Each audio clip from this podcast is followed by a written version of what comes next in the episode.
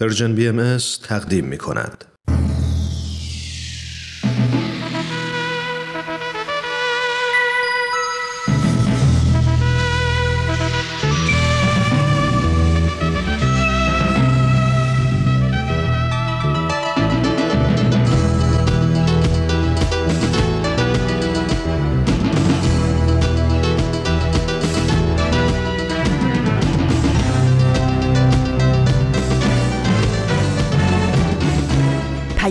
دوست.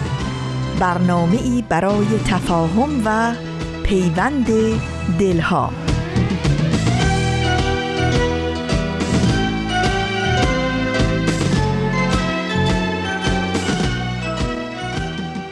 دوستان خوبم شنوندگان عزیز صمیمی و مهربان رادیو پیام دوست وقتتون بخیر. خیلی خیلی خوشحالم که این هفته هم این افتخار رو دارم که در قالب برنامه سهشنبه های نقره ای در خدمت شما باشم. قسمت دیگه ای از این مجموعه رو ظرف 45 دقیقه آینده تقدیم شما می‌کنم.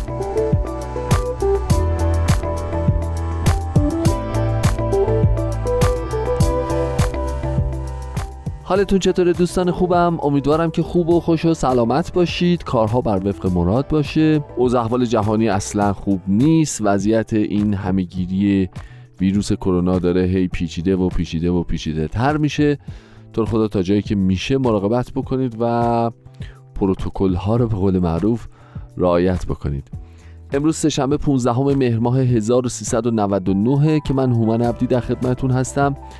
مصادف است با ششم اکتبر 2020 میلادی و همونطور که شما می‌دونید بهتر از هر کسی در این عالم ما در برنامه امروزمون همراه هستیم با قسمت های جدیدی از دو مجموعه به سوی دنیای بهتر و سربلندی ایران.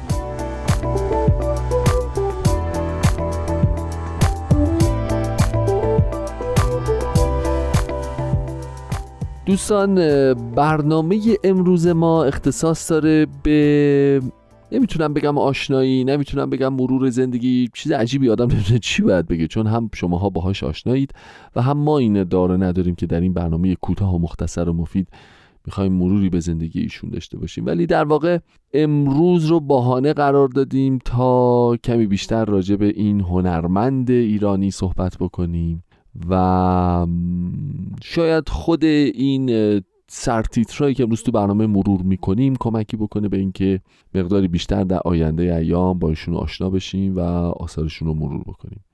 امروز همونطور که می‌دونید 15 مهر ماه در تقویم خورشیدی مصادف هست با سالروز تولد سهراب سپهری هنرمند شاخص و برجسته و ناماشنای ایرانی. البته در بعضی از نسخ به 14 در بعضی از نسخ به 15 مهر ماه اشاره کردن. انقدر این مرد بزرگه و انقدر آثارش موندگار و تاثیرگذاره که فکر می‌کنم که خیلی هم حالا مهم نباشه که تولدشون دقیقا دیروز بوده یا امروز بوده به هر تقدیر. ولی در سال 1307 شمسیشون به دنیا اومدن و مفهومش اینه که اگه هنوز در قید حیات بودن امروز ما 93 سالگی ایشون رو جشن می گرفتیم ولی ما می‌دونیم که سهراب در اول اردیبهشت 59 در سن 52 سالگی به عالم بالا سفر کرد. سهراب سپهری شاید در میان شاعران معاصر ایران به جرأت بتونیم بگیم از ناماشناترین پر ترین و شاید بتونیم بگیم یکی از تاثیرگذارترین شاعران معاصر به خصوص در سبک نیماییه. تقریبا فرد همسن و سال و معاصری پیدا نمیشه که آثار سهراب رو نخونده باشه یا لاقل بخشی از آثارش رو مرور نکرده باشه و راجبش فکر نکرده باشه. به همین دلیل امروز که سال روز تولدش هست رو ما برنامه سهشنبه های نقره ای رو به مرور خیلی خیلی مختصر به زندگیشون اختصاص دادیم. به حال می‌دونید که شما بهتر می‌دونید که در کاشان به دنیا اومد همونجا تحصیل کرد تحصیلاتش رو ادامه داد. تا اینکه در دانشگاه هنر در دانشکده هنرهای زیبا پذیرفته شد به تهران اومد. همزمان با این شد که نخستین مجموعه شعر نیماییش رو به نام مرگ رنگ منتشر کرد در سال 1330 و بعد در سال 32 با نشان درجه اول علمی فارغ و تحصیل شد و دومی مجموعه یعنی زندگی خوابها رو منتشر کرد. جالبه که ما سال آینده یعنی 1400 می‌تونیم هفتادمین سال انتشار اولین مجموعه از آثار سهراب سپهری رو جشن بگیریم. اینم برای خودش نکته مهمیه. در سال 1333 به استخدام اداره کل هنرهای زیبا در اومد در هنرستان هنرهای زیبا تدریس کرد مدارج ترقی رو طی کرد. سفرهایی به کشورهای مختلف آسیایی داشت به ژاپن به چین به هندوستان به پاکستان. سفر داشت که خیلی خیلی تحت تاثیر اونها قرار گرفت. حالا همینجا یه نقبی بزنم که بعدها در دهه چهل با کمک اندیشمند فرزانه داریوش آشوری یه تعدادی مقاله و نمایشنامه ژاپنی رو از البته روی نسخه فرانسوی ترجمه کردند و به جامعه علاقمندان ایرانی ارائه کردند که بعدها در سال 43 استاد بهرام بیزایی از اونها در کتاب نمایش در ژاپن هم استفاده کرد بعد زمینی سفری کرد به پاریس و لندن تو مدرسه هنرهای زیبای پاریس. لیتوگرافی ثبت نام کرد بخونه بعد این بورس تحصیلیش اینجا قطع کردن و به مشکلات مالی خورد و بقیه این ماجرا بهتون میگم که چی شد. یا بذارین همین الان بگم. این بنده خدا اینقدر به مشکلات مالی خورد که رو آورد به تمیز کردن شیشه های ساختمون ها گاهی وقتا میگن که از شیش ساختمون های بلند مرتبه آویزون می‌شده و شیشه ها رو تمیز می‌کرده تا خرج تحصیلش رو در بیاره. راجع به سهراب سپری امروز با هم بیشتر صحبت می‌کنیم.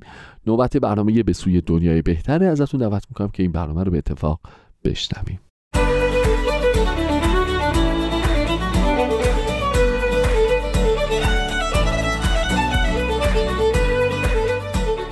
دوستان عزیز سلام. روز و شبتون خوش. با مجموعه به سوی دنیای بهتر با شما همراه هستیم و امیدواریم که بتونیم لحظات خوبی رو براتون فراهم کنیم. من سهیل مهاجری به همراه دیگر همکارانم در رادیو پیام دوست میزبان شما هستیم و قصد داریم که به همراه شما با بالا بردن کیفیت فرایند مشورت تو زندگیمون قدمی به سوی دنیایی بهتر برداریم. پس با ما همراه باشید.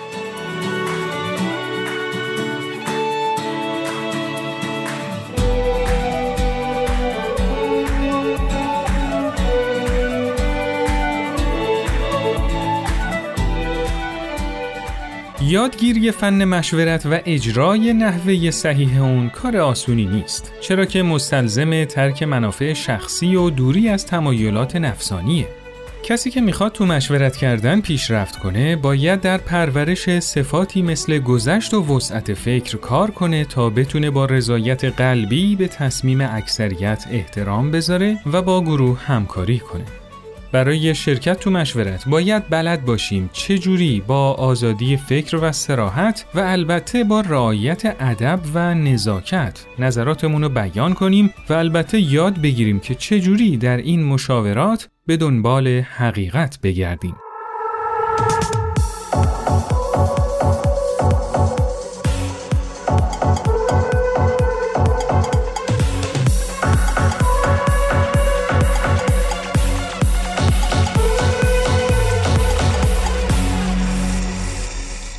ما امروز در رابطه با حقیقت طلبی و جستجوی حقیقت با هم گفتگو می‌کنیم.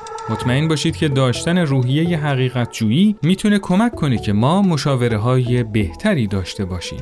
البته واژه حقیقت معانی گسترده ای داره و تو فرایند مشورت خودشو در حالات مختلفی ظاهر می‌کنه. برای مثال وقتی که ما در رابطه با صحت ادعای یه فرد مشورت می‌کنیم حقیقت در معنای درست یا اشتباه ظاهر میشه و وقتی هم که برای فهم بیشتر یه موضوعی مشورت می‌کنیم مفهوم حقیقت حالت خیلی گسترده تری به خودش می‌گیره. نکته مهم اینه که ما تو مشورت هامون دنبال حقیقت بگردیم تا بتونیم به هدف مشورت که رسیدن به اتحاده برسیم. سلام ماریا هستم. من رو همراهی کنید با گزارش این هفته. شد توی جمعی نظری بدید هیچ کس نظرتون رو قبول نداشته باشه؟ به کرات این اتفاق افتاده. شده. پیش اومده. اون وقت چیکار کردید؟ به نظر اونا گوش دادید؟ ببینید اونا چی میگن؟ معمولا گوش میدم به نظراتشون ولی نظر خودمم همیشه اعلام می‌کنم. سعی کردم باشون صحبت کنم ببینم که اونا چه دیدگاهی به این مسئله نگاه می‌کنن که با دیدگاه من متفاوت هست. این مسئله فکر می‌کنم یک مقداری برمیگرده به اون صفاتی که باید آدم داشته باشه موقع مشورت کردن. این مشورت کردن فقط یک فرمول لازم نداره یه سری ویژگی های اخلاقی هم لازم داره. اگه توی مشورت متوجه بشید که نظر اولی که داده بودید اشتباه بوده چیکار می‌کنید؟ خب معمولا راجبش فکر می‌کنم اگه ببینم که اشتباه بوده خب سعی می‌کنم تصحیحش کنم. به اشتباه پی ببرم. معمولا شروع می‌کنم به اینکه فکر کنم راجع به اون مسئله و اگر فکر کردم واقعا اشتباه کردم بهشون میگم که خیلی جالبه. این یه دیدگاه جدیده. من از این طرف نگاه نکرده بودم و دید من اشتباه بوده در موردش. بالاخره ما قبول کردیم که نظر ما نظر کاملی نیست و تو جمع داریم مشورت می‌کنیم. اینه که متوجه بشیم که اشتباه کردیم و قبول بکنیم. خیلی مسئله فکر کنم حل شده است. بله.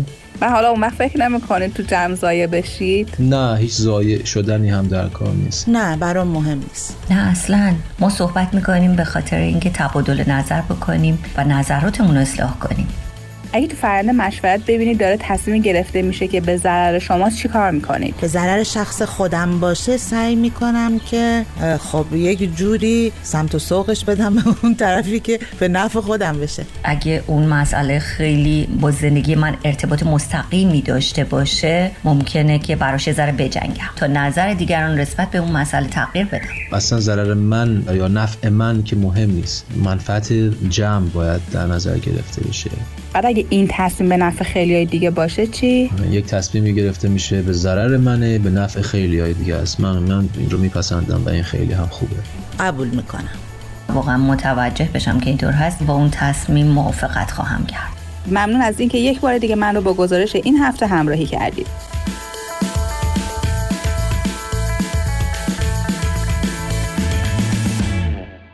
توی مشورت صحیح سعی در یافتن حقیقت ماجرا و شناخت ابعاد مختلف موضوع خیلی مهمیه. چون بعضی وقتها تو مباحث مشورتی بعضیا فقط باورای شخصی که دلیل و منطقی براش ندارن و مطرح می‌کنن و حتی یه مواقعی هم شایع پراکنی می‌کنن.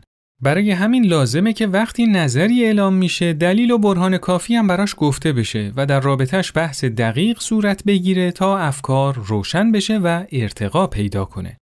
خوبه که بدونیم لازمه ی جستجوی حقیقت یه اندیشه مستقل و بدور از پیش داوری و تعصباته. کسی که تو مشورت دنبال حقیقت میگرده باید ذهن بازی داشته باشه تا هر سخنی رو با میزان عقل بسنجه و حقیقتی که در اون هست رو کشف کنه. اینجوریه که حقیقت با تصادم افکار تو فرایند مشورت آشکار میشه.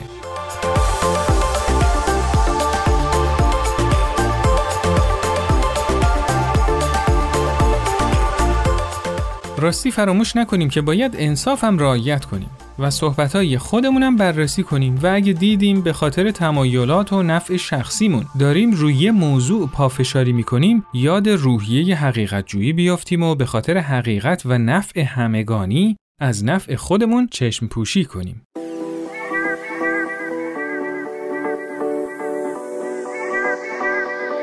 از شما بیاموزیم متین سال اول دانشگاهه. برای یکی از درساشون باید به صورت گروهی تحقیق کنن و تحقیقشون رو در جمع کلاس به صورت شفاهی ارائه بدن. متین پسر پرشور و هیجانیه و همیشه خیلی زود به محور گروه هایی که درش قرار می‌گیره تبدیل میشه. اون معمولا با پیشنهادهای خوبی که میده می‌تونه کمک کنه تا کارا سریعتر پیش برن و میشه گفت یه مدیر مادرزاده. تو گروه درسی که قراره با هم تحقیق کنن دختری به نام سمیرا هم وجود داره که اون هم مثل متین خیلی پر انرژیه و همیشه نقش رهبر رو تو گروه های دوستیش ایفا می‌کنه. متین و سمیرا خودشون به این موضوع واقف نیستن که اونقدر همیشه محور گروه ها بودن فقط وقتی می‌تونن توی یه گروه همکاری کنن که بقیه هم بهشون به عنوان رهبر و محور گروه نگاه کنن. واسه همین از اولین جلسات تشکیل گروه و مشورت در رابطه با موضوع تحقیق و نحوه انجامش متین و سمیرا به مشکل برخوردن. هر دوی اونا دلشون می‌خواست که وقتی پیشنهادی میدن بقیه به حرفشون گوش کنن و اینجوری کارو پیش ببرن و این ممکن نبود. خب واضحه که مشورت ها تو این شرایط به چه سمتی میره. متین و سمیرا دیگه براشون مهم نیست که چه کاری بهتره که برای تحقیقشون انجام بشه. اونا تو مشورت گروهیشون دیگه دنبال حقیقت نمیگردن. اونا فقط دنبال اینن که حرف خودشون رأی بیاره و عملی بشه و هر حرفی که از طرف مقابل شنیده میشه تضعیف بشه و عملی نشه. فکر می‌کنید سمیرا و متین باید چه صفاتی رو در خودشون پرورش بدن؟ آیا وقتی اعضای گروه هدف اصلیشون پیدا کردن حقیقت نباشه مشورت به موفقیت می‌رسه؟ به نظر شما چطوری می‌تونیم از منافع شخصیمون تو فرایند مشورت بگذریم و به نفع جمعی توجه داشته باشیم؟ به نظر شما هدف از شرکت تو فرایند مشورت چی باید باشه؟ فکر می‌کنید توی یه مشورت هدفی بجز جستجوی حقیقت می‌تونه ما رو به وحدت و اتحاد برسونه؟ با هم نظرات شما دوستان عزیز رو میشنویم.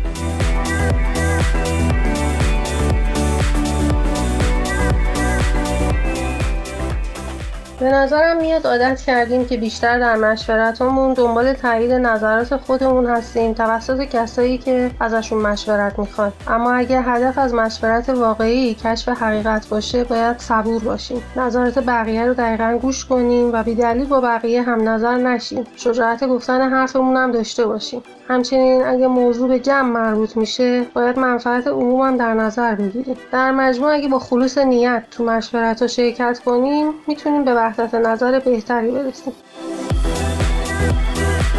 به نظر من هر فرد وقتی وارد یک فرایند مشورتی میشه اون چیزی که بهش اتکا می‌کنه دانشیه که داره و قاعدتا از اون داره استفاده می‌کنه. ولی اینکه ما بخوایم نسبت به اون دانش خود نمایی کنیم و فروتنی رو پیشه نکنیم این می‌تونه به فرایند مشورتی ما خدشه وارد کنه و جهتش رو به سمت دیگه ببره.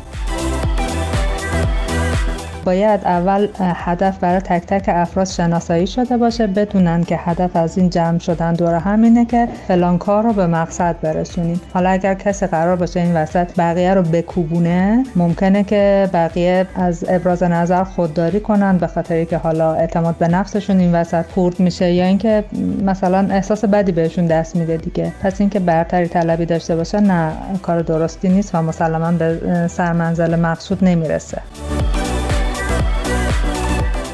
هر کسی بنابر دید و تجربه خودش نظر میده. ولی چقدر خوبه که هر کدوم از این مشاورین نظرات خودشون رو بنابر نیازی که موضوع مشورت مطرح کنند درسته افراد مجرب در مورد خیلی ها تجربه داشتن و خیلی چیزا و خیلی از موضوعات و اتفاقاتی که تو گذشتهشون بودن این که حالا یک سری نظراتی که میدن بنابر درک و فهم و شعور خودشونه باید واقف به این بشن که این نظر در جهت نگاه کلی به گروه و یا نتیجه که هدف گذاری قراره بشه باشه.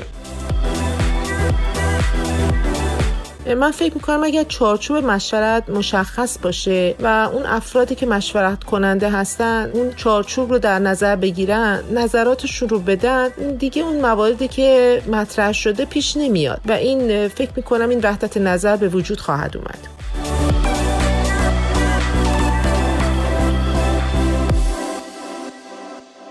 همراهان عزیز امروز در خدمت آقای عرفان روح الفدا پژوهشگر مسائل اجتماعی، فرهنگی و عرفانی هستیم. جناب روح الفدا خیلی خوش آمدید. وقت شما بخیر سویل جان. منم عرض سلام و درود دارم به شما و همه شنوندگان عزیزتون در سراسر دنیا. آقای روح الفدا موضوع برنامه امروز ما حقیقت جویی در فرایند مشورته. برای شروع میشه لطفا یه تعریفی از حقیقت برامون داشته باشید؟ خیلی کار سختیه سوهل جان ولی تمام تلاشم رو می‌کنم. از نظر من حقیقت یک مفهوم و اصطلاحیه که به اصل و ذات یک شی یا یک اتفاق اشاره می‌کنه که زمان و مکان هم در اون هیچ تأثیری نداره. این فهم منه از تعریف حقیقت. خب یه مطلبی که خیلی شنیده میشه بین مردم این هست که حقیقت با واقعیت متفاوته. شما در این باره نظرتون چیه؟ منم همینجوری فکر می‌کنم. فکر می‌کنم که حقیقت با واقعیت متفاوته با وجود اینکه متاسفانه در بیشتر جاها که آدم توی جامعه برخورد می‌کنه می‌بینه که این دوتا کلمه بعضی موقع ها به جای همدیگه استفاده میشن بدون که توجه بشه به معنی اون.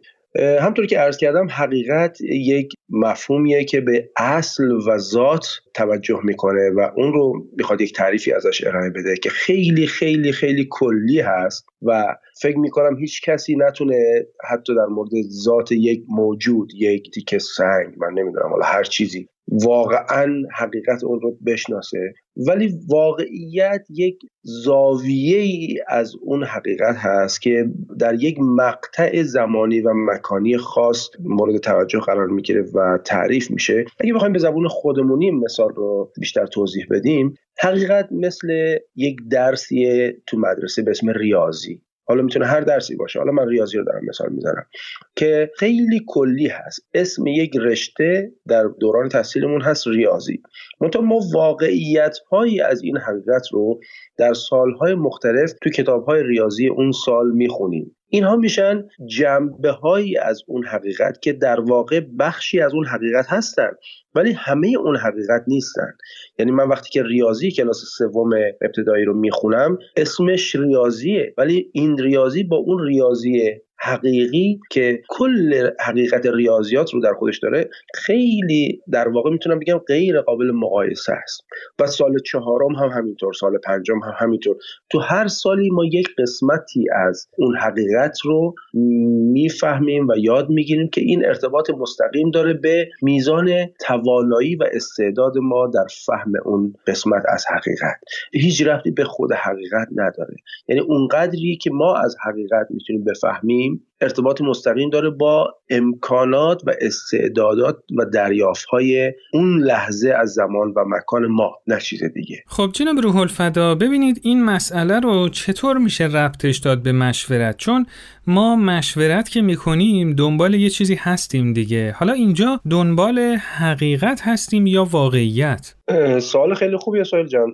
البته که من فکر می‌کنم که دنبال حقیقت هستیم و همه ما در فرایند مشورت جوینده حقیقت هستیم. وقتی من جوینده حقیقت هستم معنیش اینه که حقیقت رو اونطور که باید و شاید نمی‌دونم. و اولین چیزی که لازم دارم انصافه. انصاف داشته باشم که به سخنان دیگران هم همونقدر اهمیت بدم که به سخن خودم اهمیت میدم.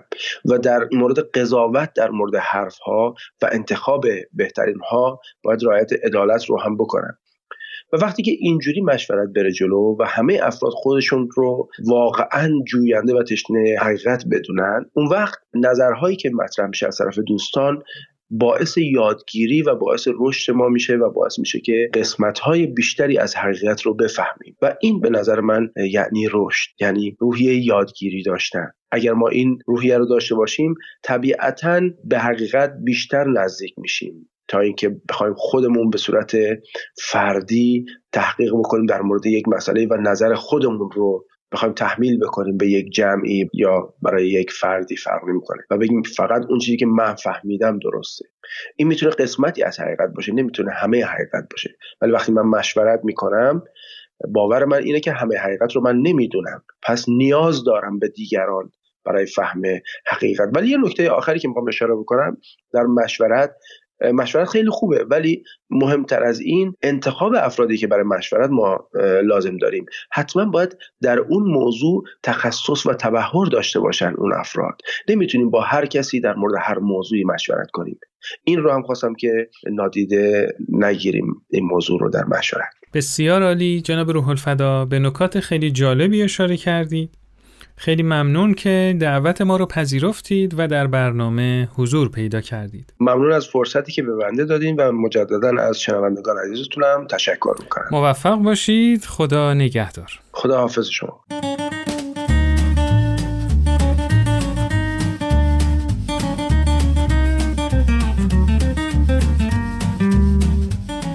تو فرایند مشورت افراد با ادراکات و احساسات خودشون در رابطه با یه موضوع جستجو و تحقیق می‌کنن و دنبال حقیقت میگردن. اگه هر کدوم با یه قلب خالی از حب و بغض خواهان حقیقت باشن وقتی ببینن که نظر دیگران صحیح تره دیگه تو رأی خودشون اصرار نمی‌کنن چون که می‌دونن نور حقیقت از تصادم افکار ساطع میشه و اینطوریه که وحدت و یگانگی به وقوع میپیونده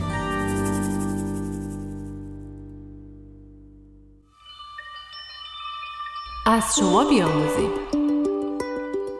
یکی از مهمترین مشخصه های مشورت صحیح اینه که شرکت کننده ها حقیقتا دنبال یافتن حقیقت باشن. اما سختترین مانعی که افراد رو از این صفت حقیقت جویی دور می‌کنه تمایلات افراد و منافع شخصیشونه که تو جایگاهی مهمتر از یافتن حقیقت قرار می‌گیره.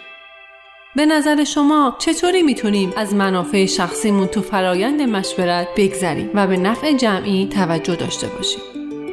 به نظر شما چه صفاتی رو باید در خودمون پرورش بدیم که بتونیم توی مشورت به اون چیزی که می‌فهمیم حقیقت رای بدیم ولو اینکه به ضرر خودمون باشه آیا اصلا این امکان وجود داره که حقیقت طلبی در نهایت به ضررمون باشه؟ لطفا با ما تماس بگیرین و نظرات خودتون رو برای ما ارسال کنید.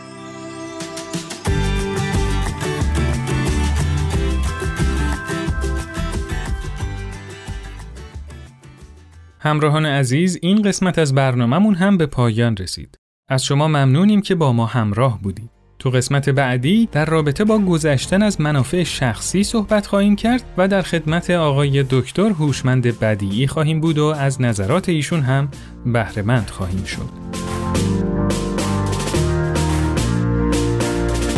شما می‌تونید این برنامه رو تو هر کدوم از اپلیکیشن های پادکست خوان زیر اسم Persian BMS subscribe کنید تا به محض انتشار قسمت جدید با خبر بشید و یادتون باشه که با امتیاز دادنتون به برنامه و ارسال نظراتتون به ما کمک می‌کنید.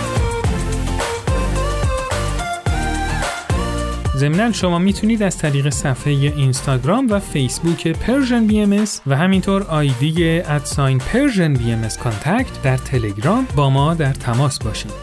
ایام به کامتون باشه خدا نگهدار.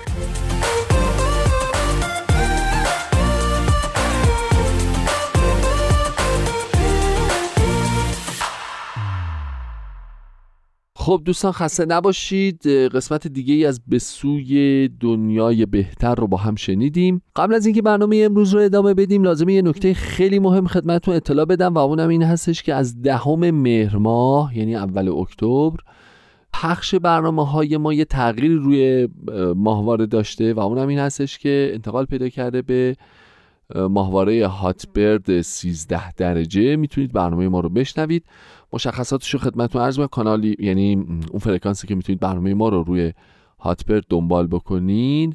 عبارت هست از فرکانس 11034 polarization عمودی ترانسپوردر 126 symbol rate 27500 و FEC 34 روی این آدرس مخابراتی ماهواره ای می‌تونید برنامه های رادیو پیام دوست و سهشنبه نقره ای رو از این به بعد داشته باشید و بشنوید. وقت وقت موسیقی بی برو برگرد.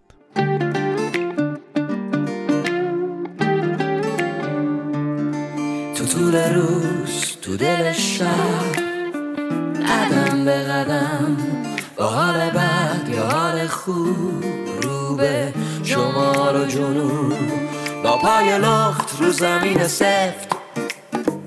دندونم به هم چفت با مشت گره کرده. می‌کنم غم رو خفت. گرده را هرگی رسید.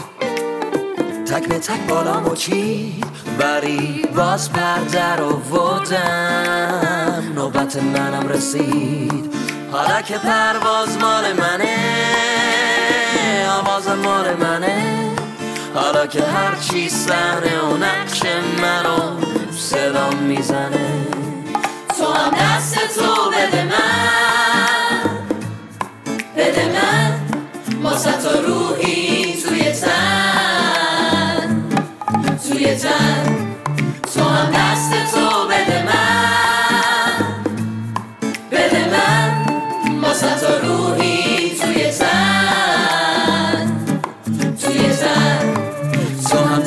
تو بده من بده من واسه تو روحی توی تن خب برگردیم امروز سال روز تولد سهراب سپهریه. فکر می‌کنم همه ماها تا حالا آثاری از سهراب رو خوندیم. ارتباط برقرار کردن با شعرهای نیمایی و شعرهایی از اون سبک.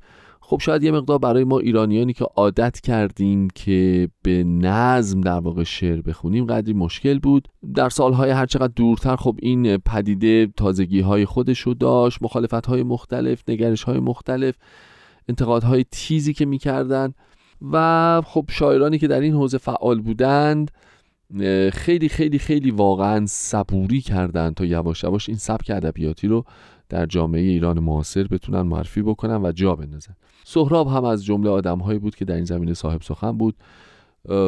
شاید هر کدوم از ماها در تجربیات شخصی خودمون بارها و بارها شعرهاشو خونده باشیم و نفهمیده باشیم یا ترکیب هایی که به کار برده برامون عجیب و غریب و غیر واقعی و سورئال بوده باشه. ولی تصور می‌کنم سهراب یک زبانی داره که به مرور وقتی می‌خونید و می‌خونید و می‌خونید و می‌خونید انگار با اون زبان آدم آشنا میشه انگار با اون فرهنگ آشنا میشه با اون نگرش آدم خوب می‌گیره. به حال شما خیلی خوب می‌دونید که سهراب سپری در زمینه نقاشی فعال بوده آثار خیلی جالبی داره آثاری داره که سالها بعد از خودش در حراجی ها با قیمت هایی به فروش رفت که هنوزم که هنوزه رکورد داره. و اینکه داشتم فکر می‌کردم اگر من همزمان با سهراب زندگی می‌کردم و معاصرش بودم و منتقد هنری بودم با اون سبک شعر کهن پارسی خوب گرفته بودم و بزرگ شده بودم. اون موقع با شاعران نوگرایی همچون سهراب چگونه برخورد می‌کردم؟ بعد به این فکر کردم که اصولا خود من من راجع به شماها نظر نمیدم راجع به شما شنوندگان خوب اسشم با این نقره ای اصلا نظر نمیدم راجع به خودم. اگر من تو اون دوران زندگی می‌کردم چگونه برخورد می‌کردم؟ و چگونه اساسا با هر پدیده جدیدی مواجه میشم؟ چقدر پذیرش اینو دارم که هر چیزی که به نظرم قطعی میاد درست میاد صحیح میاد واقعی میاد رئال میاد زیبا میاد. اگه یکی اومد یه دفعه اصولش رو ریخت به هم یه چیز جدیدی رو کرد یه اثر جدید هنری خلق کرد و ارائه کرد چقدر پذیرش یک نوگرایی رو در درون خودم دارم و چقدر تونستم در درون خودم نهادینه بکنم؟ هر بار که من شعری از سهراب رو می‌خونم و هر بار که اسمش میاد و هر بار که راجبش فکر می‌کنم یاد این نگرش میفتم و یاد این سوال مهم میفتم و یاد این که در دوران دبیرستان و جوانی چی فکر می‌کردم و بعد بعدها سهراب رو چگونه کشف کردم؟ خب بریم به سوی سربلندی ایران.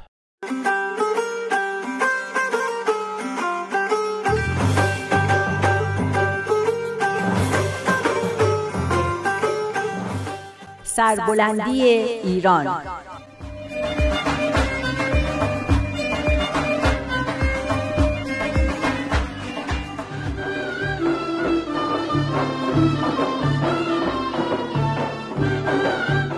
تهیه کننده و کارگردان امیر یزدانی. یه جون اول بیا یه دوره بکنیم روی این چیزایی که گفتیم تا بعدش یه چیز جالب برات تعریف کنم. تو گفتی این کتاب رو بخونیم می‌فهمیم که چاره دردای ایران چیه. به نظرم تقریبا همه حرفا تا اینجا حرف حسابه. ایران به مردم سالاری احتیاج داره به حکومت قانون و حقوق بشر و مدارای مذهبی و پیشرفت اقتصادی و تامین رفاه اجتماعی و تعلیم و تربیت عمومی و تصاوی حقوق زن و مرد و برطرف شدن تعصبات و پس هم بند اومد بقیهش تو بگو. تا کجا گفتی؟ تا رفع تعصبات. آره به امید و اطمینان از آینده ایران احتیاج داره و استقامت سازنده و درک اهمیت خانواده در ایجاد همه این تغییرات و بینش و نگرشی تازه نسبت به مسئله عدالت اقتصادی و کسب ثروت. درسته؟ چیزیش که جا نموند درسته. من بعضی از این چیزها رو با خانواده خودم در میون گذاشتم.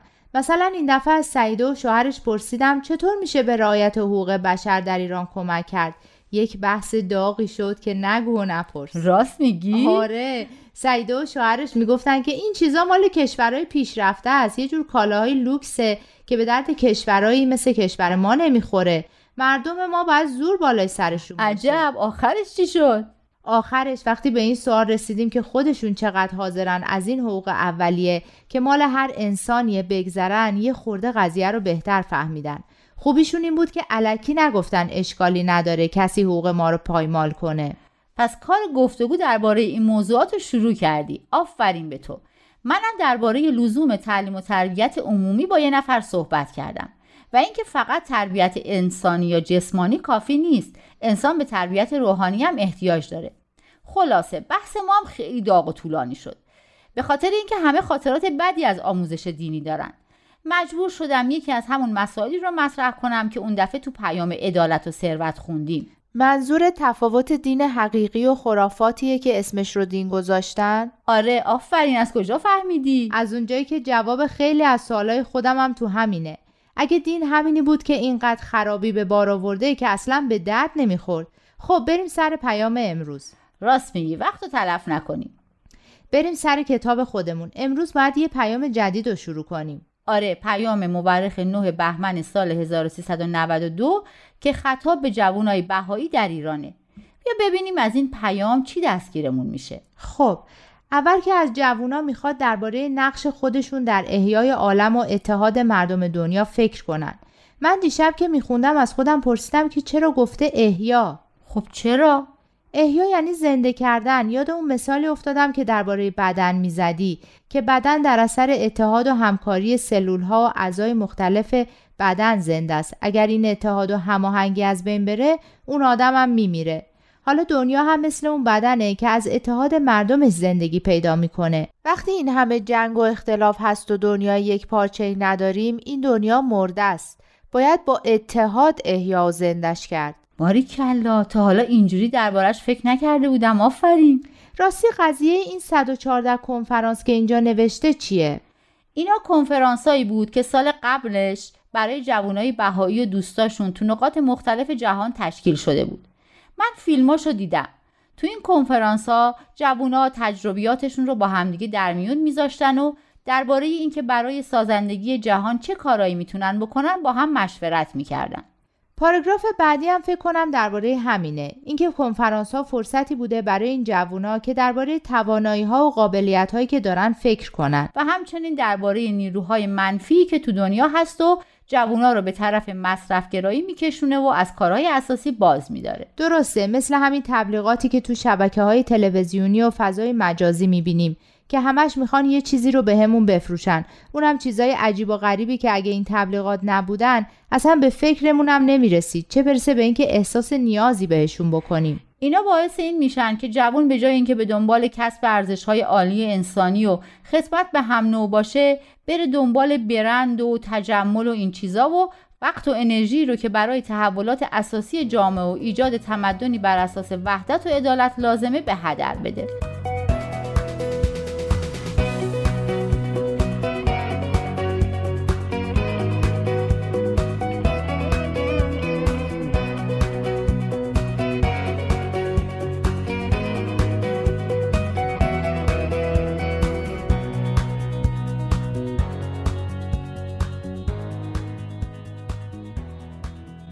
تو که گفتی بهتر حواسمون بیشتر به پیدا کردن راه حلا باشه تا به شکایت از مشکلات. آره اما اگه این نیروهای منفی رو بشناسیم کمک بزرگیه به اینکه تحت تاثیرشون قرار نگیریم. راست میگی.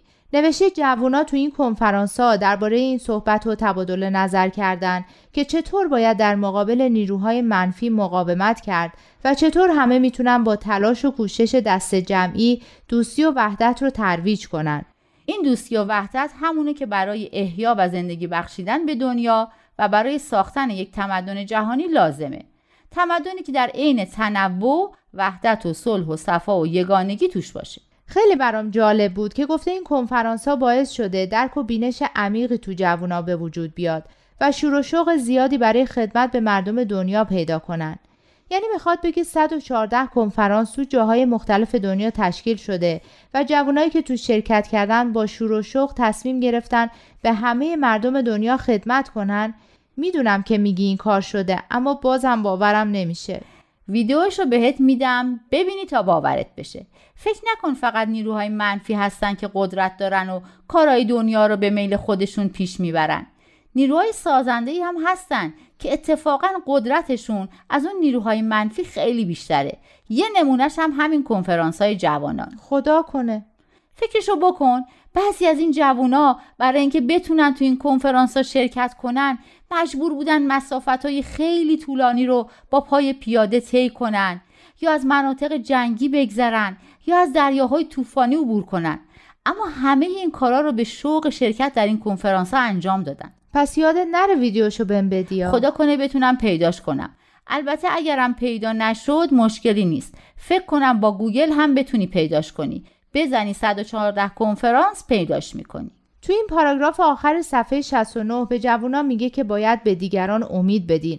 باید پیک مهر و محبت و دوستی باشین. باید نماد صبر و تحمل و بخشش و اطمینان باشین. ایناش خیلی هم درست و قشنگ اما بعدش رو نمی‌فهمم. کجاست؟ اینجا. خب اینجا چی رو نمی‌فهمی؟ ببین نوشته پیشگامانی فعال در آن فرایندی باشید که قابلیت و ظرفیت خدمت را افزایش می دهد.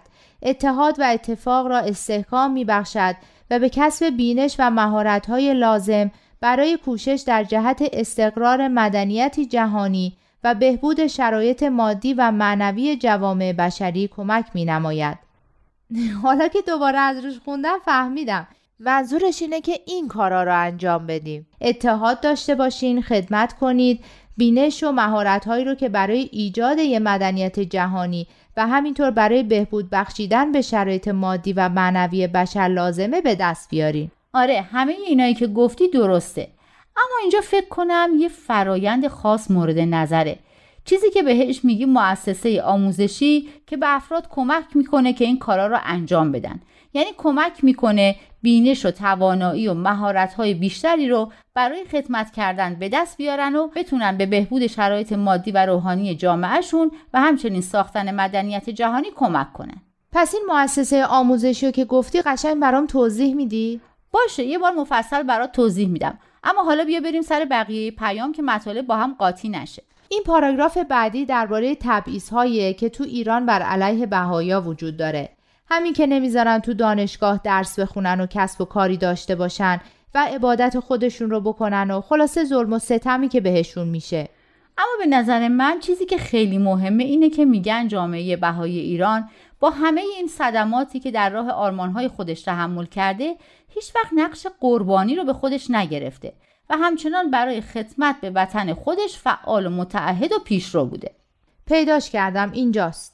دنیا ناظر بر این واقعیت است که جامعه ستم دیده به هیچ وجه حاضر نشده برچسب قربانی بودن رو بر خود بپذیرد و در عوض زنده و پویا و با اراده آهنین با والاترین مراتب همبستگی و همکاری عمل می نماید تا جوانانش کسب دانش و معرفت نمایند به درجات علمی نائل شوند و تمامی اجتماع از نتایج پیشرفت و ترقی آنان بهرهمند گردد.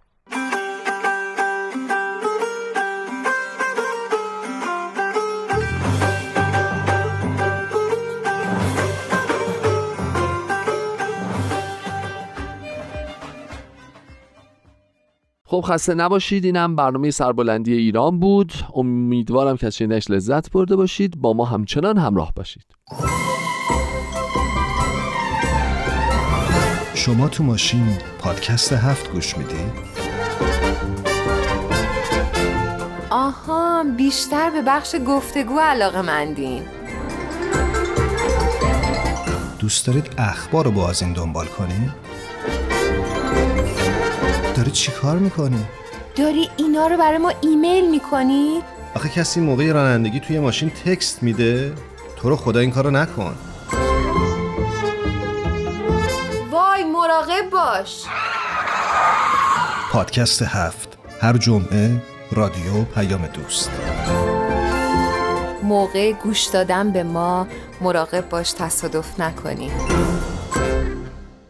مطمئنم که آثار سهراب رو زیاد خوندین. برنامه امروز رو تقدیم می‌کنیم به همه اون کسانی که در برابر هنرهای جدید گفتمانهای جدید پذیرش دارن بررسی می‌کنن فکر می‌کنن و سعی می‌کنن که از زاویه دید اون هنرمند با اون اثر هنری جدید همراه بشن. در میان خیلی آثار زیبایی که سهراب سپری داره شعری داره که خیلی هم معروفه که اشاره می‌کنه پشت دریاها شهری است که در آن پنجره ها رو به تجلی باز است. فکر می‌کنم با حال و روز ایران این روزها اگر بخونیمش خیلی شعر متفاوتی خواهد بود. من قلبا این شعر رو خیلی دوست دارم و عجیبه که هر چند سال یه بار وقتی میخونمش چقدر اتفاقات جدید توش می‌بینم چقدر خبرهای جدید توش می‌بینم چقدر حال و روز شاید هر موقع که میخونمش حال و روز همون موقع رو توش می‌بینم. کار عجیبیه واقعا. در عین حال که فضای اجتماعی هر روزی رو که میخونیمش رو تصویر کرده امیدی داره به یک طلوع صبح امیدی داره به یک تلیعه صبح و واقعا زیباست واقعا زیباست. اگر فرصت کردید یک بار دیگه این شعر رو کامل بخونید و ببینید که با فضای این روزای کشور ما چه ارتباطاتی می‌تونیم بهش بدیم و چه حالی داره نسبت به خب انشالله که خوب و خوش باشین. وقت برنامهمون تمومه. مراقب خودتون باشید لطفا. و انشالله که در هفته آینده باز هم میزبان شما باشم. تا برنامه آینده خدا نگهدار.